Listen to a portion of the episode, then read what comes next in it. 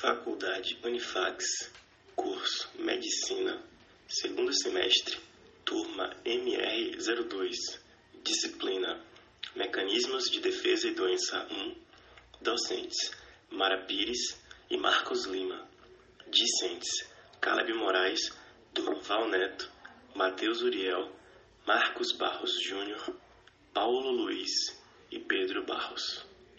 Olá pessoal! Hoje vamos falar um pouco sobre as estratégias utilizadas por nosso organismo no combate a bactérias extracelulares. Primeiramente, podemos dizer que o desenvolvimento de uma doença infecciosa em um indivíduo envolve interações complexas entre o microorganismo e o hospedeiro. Tendo conhecimento disso, discutiremos alguns dos principais acontecimentos de uma infecção, que vão desde a entrada do microorganismo à evasão de imunidade do hospedeiro e da lesão tecidual ou dano funcional provocado por ele. Além disso, é válido ressaltar que microorganismos frequentemente causam doenças por estimulação da resposta imunológica, que prejudica tanto os tecidos infectados quanto os tecidos normais. Algumas importantes características gerais de imunidade aos microorganismos são os mecanismos efetores dividem-se em imunidades inata e adaptativa. Também, o sistema imunológico responde de maneira especializada e distinta a diferentes tipos de microorganismos para combater agentes infecciosos. A geração dos subgrupos de células T CD4 positivas, efetoras TH1, TH2 e TH17 e a produção de diferentes isotipos de anticorpos são excelentes exemplos da especialização da imunidade adaptativa. Para mais, se o sistema imunológico do hospedeiro torna-se deficiente por qualquer motivo, o microorganismo latente, previamente inativado, pode ser reativado, resultando numa infecção que causa problemas clínicos significativos. Além disso, em muitas infecções, as lesões teciduais e doenças podem ser causadas pela resposta do hospedeiro ao microorganismo mais do que pelo próprio microorganismo. Ainda, defeitos hereditários e adquiridos da imunidade inata e adaptativa são importantes causas de susceptibilidade a infecções, a exemplo de distúrbios como a síndrome da imunodeficiência adquirida, a AIDS, causada pelo vírus da imunodeficiência humana, o HIV. Dando continuidade à nossa conversação sobre imunidade contra bactérias extracelulares, é importante salientar que esses microorganismos extracelulares são capazes de se replicar fora das células hospedeiras. Muitas dessas espécies podem promover a patogenia através de dois mecanismos principais. Em um deles, essas bactérias vão induzir a inflamação, resultando na destruição dos tecidos no local da inflamação. Pense nessas bactérias como ladrões em um assalto. Com isso, eles vão induzir uma ação policial que se assemelha à inflamação, pois esses policiais vão trocar tiro, destruindo aquele local, mas com o objetivo de estabelecer a ordem, a homeostasia. No outro mecanismo, esses microorganismos vão produzir toxinas que promovem efeitos patológicos. Pense nessas toxinas como armamentos que esses ladrões utilizam para efetivar a sua ação. As toxinas podem ser classificadas em endotoxinas, que estão presentes na parede celular bacteriana, ou em exotoxinas, que são secretadas pelas próprias bactérias. As endotoxinas agem como potentes ativadores de macrófagos, células dendríticas e endoteliais, enquanto as exotoxinas promovem efeitos citotóxicos e outras doenças através de variados mecanismos. Podemos citar como exemplo a toxina da difteria, que desliga a síntese de proteínas em células infectadas, contribuindo para a instabilidade celular. Além disso, há diversas outras toxinas também que interferem na função celular, podendo causar doenças. Bem, agora vamos falar um pouco sobre as barreiras naturais, que têm sua importância bem reconhecida. Elas são o primeiro combate contra as bactérias. São como a cavalaria nos filmes de guerra, ou seja, assim como a cavalaria que vai à frente, a pele, as mucosas, o movimento mucociliar, o pH ácido do estômago, a saliva e secreções prostálticas precisarão estar fortes para sofrer o primeiro ataque. Já a imunidade inata é como se ela fosse os guerreiros que vêm após essa cavalaria. Esses guerreiros são mais diversos e combatem os inimigos conforme suas características próprias. Os primeiros guerreiros que se destacam são tais como células fagocitárias. Elas são tão importantes que fazem a ativação de todo o resto de incentivo à guerra e armamentos. Nesse caso, o sistema complemento pela via alternativa e da produção de quimiocinas e citocina. Continuando a analogia, devemos entender a imunidade inata como um todo de guerreiros que estão contra os inimigos, que são as bactérias extracelulares.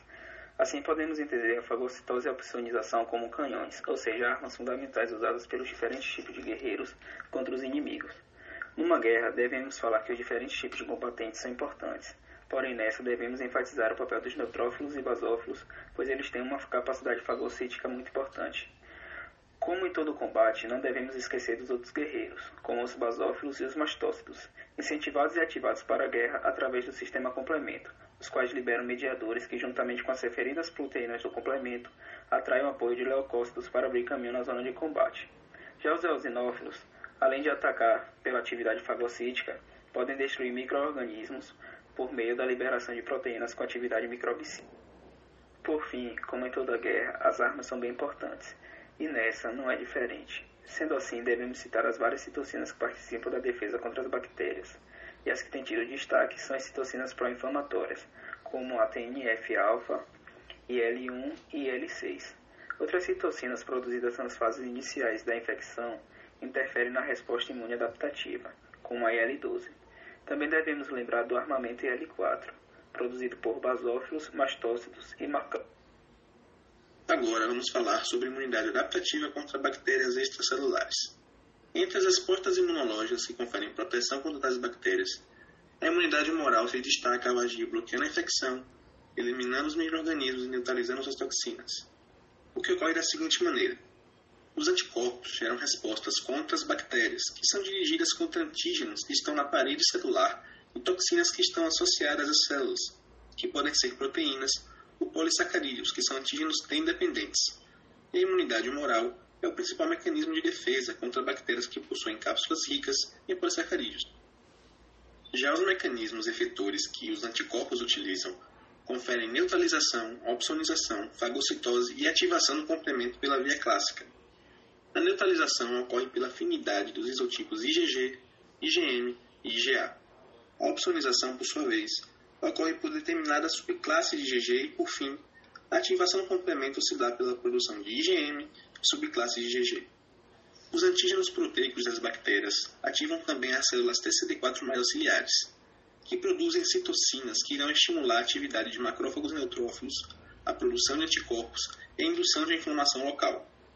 As bactérias também induzem respostas TH17, que recrutam neutrófilos e monócitos, assim provocando inflamação nos locais da infecção. Também induzem respostas TH1, e as células TH1 ativam macrófagos para que destruam material fagocitado, estimulando a produção de isotipos de anticorpos opsonizantes de ligação ao sistema complemento. Vamos ver mais detalhes com nosso colega Pedro Barros.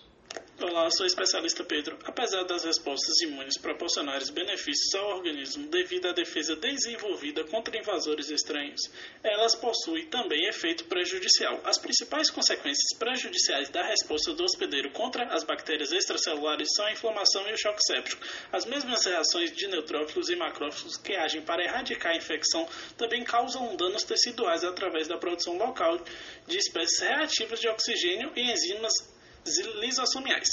A fase inicial do choque séptico é causada pelas citocinas produzidas por macrófagos, que são ativados pelos componentes de parede celular bacteriana, incluindo a LPS e o peptidoglicano. O fator de necrose tumoral são a IL-6 e IL-1 são as principais citocinas mediadoras do choque séptico. É, mas a IFNG e a IL-12 também pode contribuir. Há algumas evidências de que a progressão do choque séptico está associada às respostas imunológicas defeituosas, talvez relacionada à depressão ou supressão de, das células T, resultando em uma disseminação microbiana não controlada. Determinadas toxinas bacterianas estimulam todas as células C de um indivíduo que expressam genes para uma família particular de um tipo receptor de T. A importância dessas moléculas reside na sua capacidade de ativar inúmeras células T, com produção subsequente de grande quantidade de citocinas, que também pode causar síndrome inflamatória sistêmica, uma complicação tardia da resposta imune humoral contra infecção bacteriana. Pode ser a gerada geração de anticorpos produtores de doenças. Por exemplo, a febre reumática é uma sequela de infecção faríngea. Alguns tipos de sorológicos de streptococcus beta-hemolíticos. A infecção leva à produção de anticorpos contra uma proteína de parede celular então, pessoal, falando um pouco mais sobre a evasão da resposta imunológica por bactérias extracelulares, esse tema retrata um pouco sobre os métodos que as bactérias usam de evitar o nosso sistema imune. É, então, um bem curioso é a variação de antígenos de superfície. Alguns antígenos de superfície de bactérias, tais como Gonococcus e Escherichia, Escherichia coli, estão contidos em sua pilis, que são estruturas responsáveis pela adesão bacteriana às células do hospedeiro. O principal antígeno da pile é uma proteína chamada de pilina. Os genes da pilina de Gonococcus são submetidos à extensa conversão gênica, que podem produzir moléculas de pilina antigenicamente distintas.